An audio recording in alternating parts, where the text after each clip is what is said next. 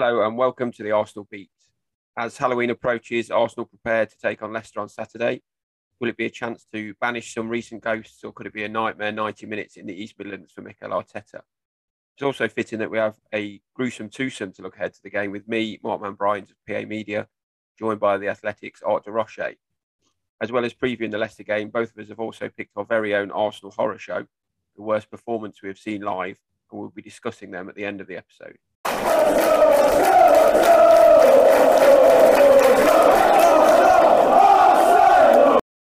I'd also like to add at this juncture that we're quite Halloween heavy today, and I don't know why, as I think it's a load of old shite. Um, I don't like scary films or fancy dress. I don't know about you, and uh, I think the only good things about it are the old wrestling pay per view Halloween Havoc, and the fact that once it's over, everyone can start looking forward to Christmas. Uh, yeah, quickly give us your Halloween views. To be honest, I Halloween I've never really got into that much. I think I went trick or treating once, dressed up as Harry Potter, of course. Um, yeah.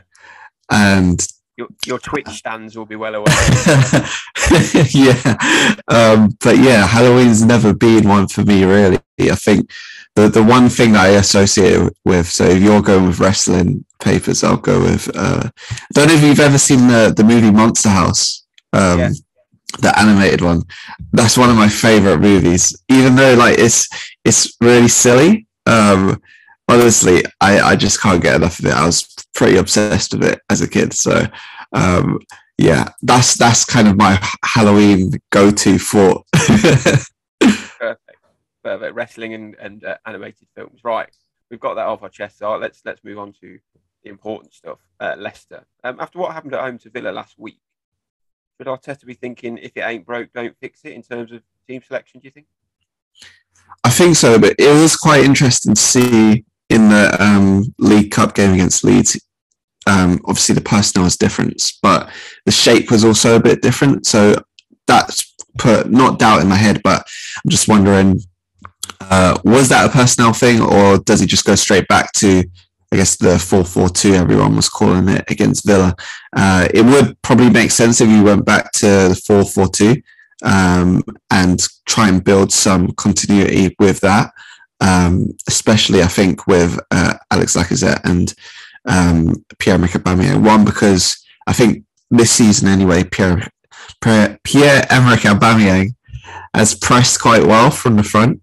Um, but I was chatting to uh, a few people before the um, the Leeds game, and they said Lacazette looked quite tired for uh, in the Aston Villa game. So I think that's probably where you'd want to see a bit more um, uh, minutes for him just to get him up to speed even more. Um, but yeah, I do think it'll probably be one where you're trying to build some actual momentum in terms of performances as well, because we know that the results have been there to an extent, but uh, the performances have been something you're still looking for, I think. Um, and you got that at Villa. Uh, you just need to build on that, I think. Yeah, I agree, and I know there was is much lauded Arteta for going four four two at against Villa, wasn't he? But I think still, if you see the the average positions map and things like that, it, a lot of the time it did represent a, a four two three one still with Lacazette, Lacazette playing a little bit deeper, which mm. makes me think if he does go with that at Leicester, you could easily see someone like if he's fit, you could see Odegaard maybe coming back into that team. I know Simon Collings said last week that he thinks he's been the, the, the man who's missed out the most since that failed attempt to play 4 3 3 because it just didn't really seem to suit him, did it? Well, in terms of personnel rather than formation, do, do you think it will be similar to, to what we saw at Villa? I mean, as you say, we had nine changes for the cup game. We saw Ben White start and he came off, but apparently only through illness. And Smith Rowe, obviously, is young enough to play again, isn't he? If, if called upon. Yeah, I think uh, Ben White wasn't, or I should say Benjamin now, shouldn't I? he, he, wasn't supposed to start uh, against Leeds, was he? Uh, it was only because Pablo Mari was ill as well that he he got brought in. Um, so hopefully he's recovered. Hopefully he's all right to, to start. I haven't done the kind of spy thing of looking at the training pictures, but um, and then Smith Rowe, yeah, I think um, I think we've spoken about it before in this podcast about him playing off the left. I, I actually really like it. Um, he, he, doesn't just stay out on the wing; he's able to come inside into those pockets where he's a bit more dangerous um, and almost drift into those pockets undetected, like he did for the Villa goal. goal. I know he won the ball back, but then he's not tracked when he's making the run forward. Uh, and then I think Lacazette did actually play that number 10 role a couple times last year as well. I remember uh, in the Europa League, I think it was against uh, Rapid Vienna at the Emirates. Uh, he played a bit deeper and he scored that um, thunderbolt in like the first 10 minutes. Um, but yeah, I think personnel will probably be quite similar. Maybe Odegaard off the bench because, to be honest, I, I am quite a big fan of Odegaard, but um, I don't think his performances, say Brighton, after after the first like block of games that he had, haven't been as great. So maybe it is one where he'd come off uh, the bench. But saying that, he did perform very well off the bench uh, at Leicester last year um, when Smith Rowe got injured quite early. And that was the game, I think, for me, um, when I realised how good Odegaard was or how technically sound he is, um, how quickly he moves the ball, how quickly he moves his feet. Um, was the build up for uh, Pepe's goal, I believe, where he just had that kind of split second just outside the Leicester box where he, moved the ball, and my eyes were just like, "What's what's happened there?" But uh, yeah, I think uh, probably Odegaard off the bench would be more likely. I reckon.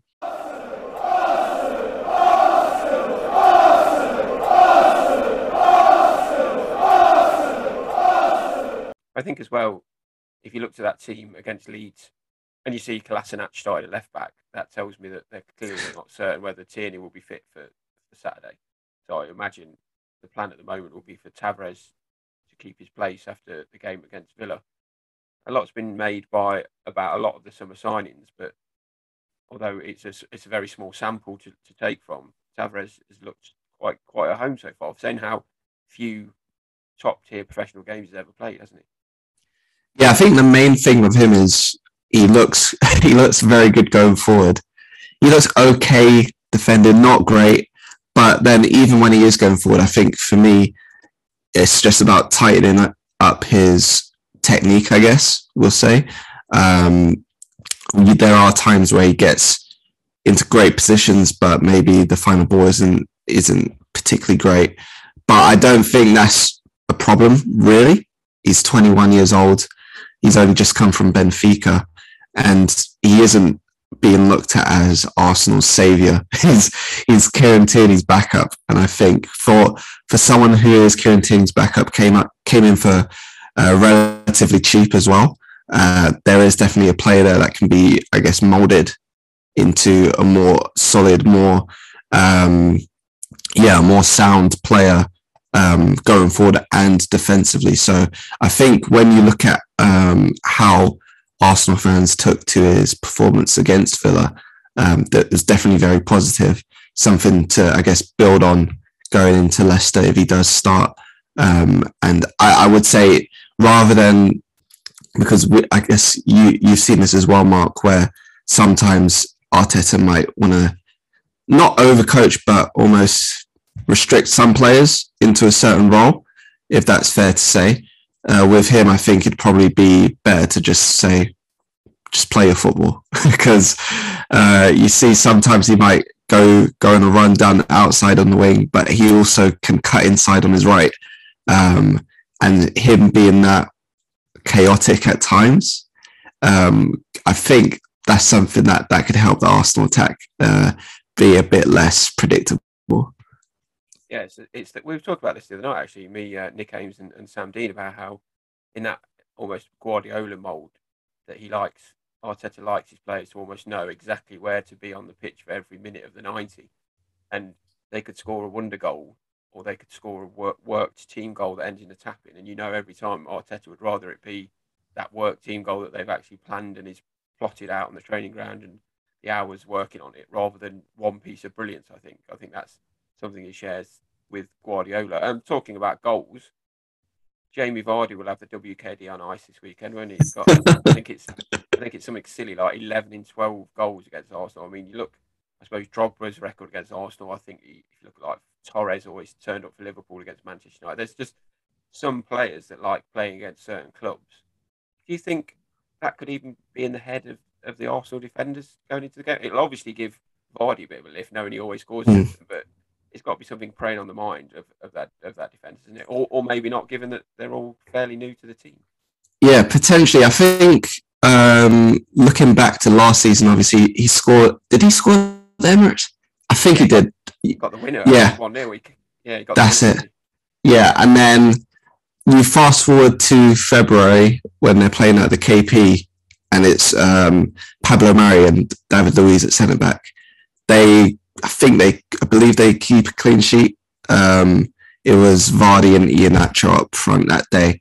Um, and to be fair, Pablo Mari, even though he didn't start this season particularly well, he played that game very, very um, well and dealt with Vardy trying to run in behind. I think Vardy may have uh, actually like pulled a calf or something quite early in the game. I remember, so maybe that's why.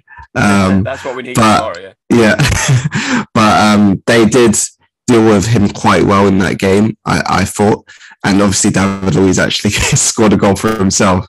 Um, but I, I, do think the point you mentioned about this being quite a new uh, back four does have some value because they don't have trauma is the wrong word. It's too um, heavy, I think, but they don't have, I guess, the baggage of um, playing against uh, Jamie Vardy beforehand. We all know he's going to try and. Um, I mean, that's swear Yeah. Uh, yeah. Yeah, he's a, he's going to try and be a shithouse. We know that.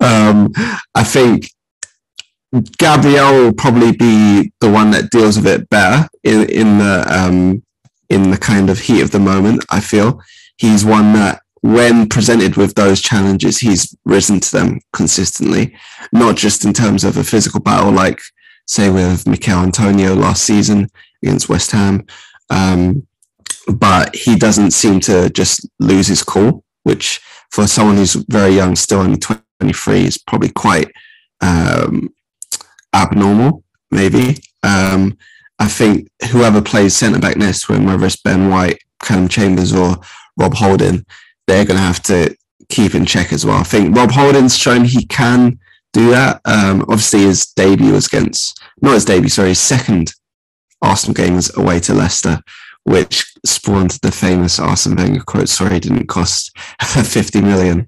Um, but uh, I think he's probably the one where when you take football in ability out of it and you just look at I guess someone's uh, mental approach to, to matches, he's probably one as well. I think you see it in how he faces uh, Sadio Mane in recent times, um, where you see that he can not flick a switch, but just probably stay focused, and uh, that's definitely going to be needed against uh, Jamie Vardy.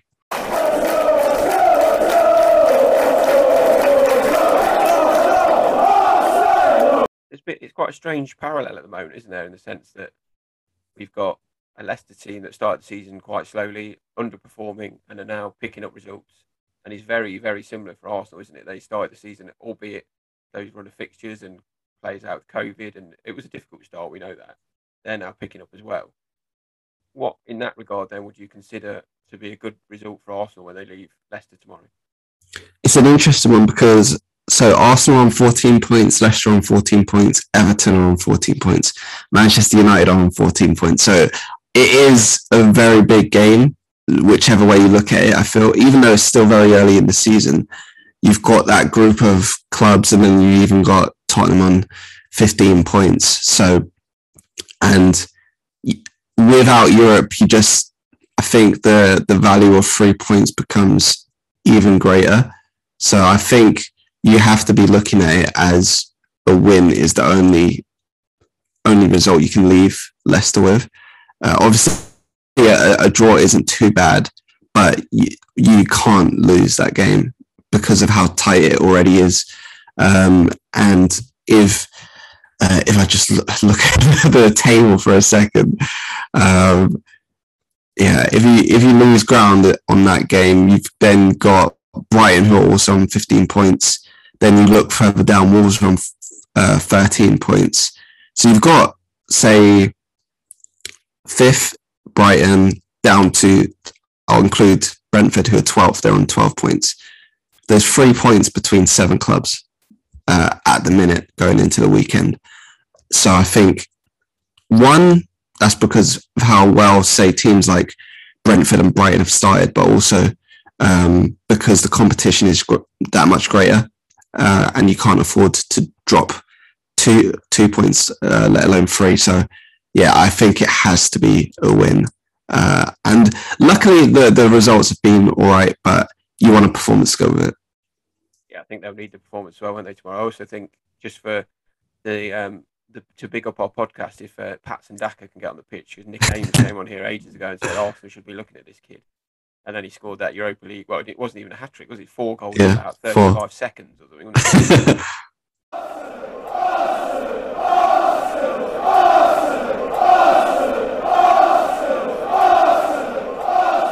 We're now going to look back, though. We're going back to the uh, the bad old days because we both picked our own Arsenal horror show. Um, just a result that we thought, and a performance even that we thought was was awful that we've covered live.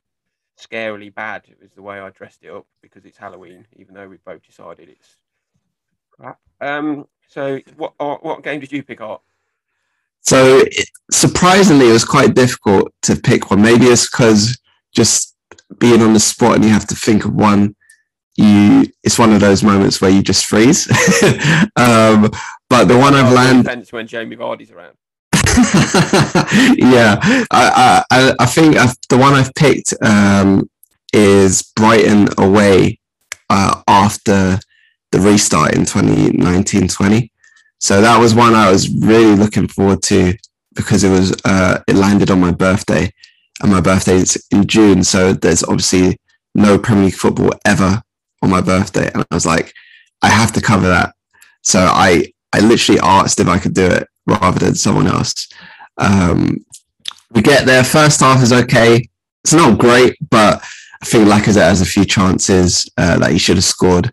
Guendouzi looks very good at the base of midfield. Then um, Bernd Leno happens with Neal Maupay. Uh, the, the the moment Sam Dean has on his on his whiteboard with all the all the threads um, and um, from there it just goes all downhill. Guendouzi has that moment with Maupay, and then from there, I, I think from that moment, his control over the game just just went, um, and it just deteriorated, deteriorated. Obviously, Nicola Pepe puts Arsenal one 0 up, and I am thinking happy days. He does it in the second half, so you don't even really think about a Brighton comeback at that point. Um, then Brighton do come back, and I think how late the goals came, um, and just the Neal Maupay one, that that that will stick in my head forever. I think. that celebration. Yeah. Ah, I, I just wow. That so there's probably like worse team performances I, I could have picked, but because of the whole circumstance, uh, I think that's that's the one I, I'm gonna go for.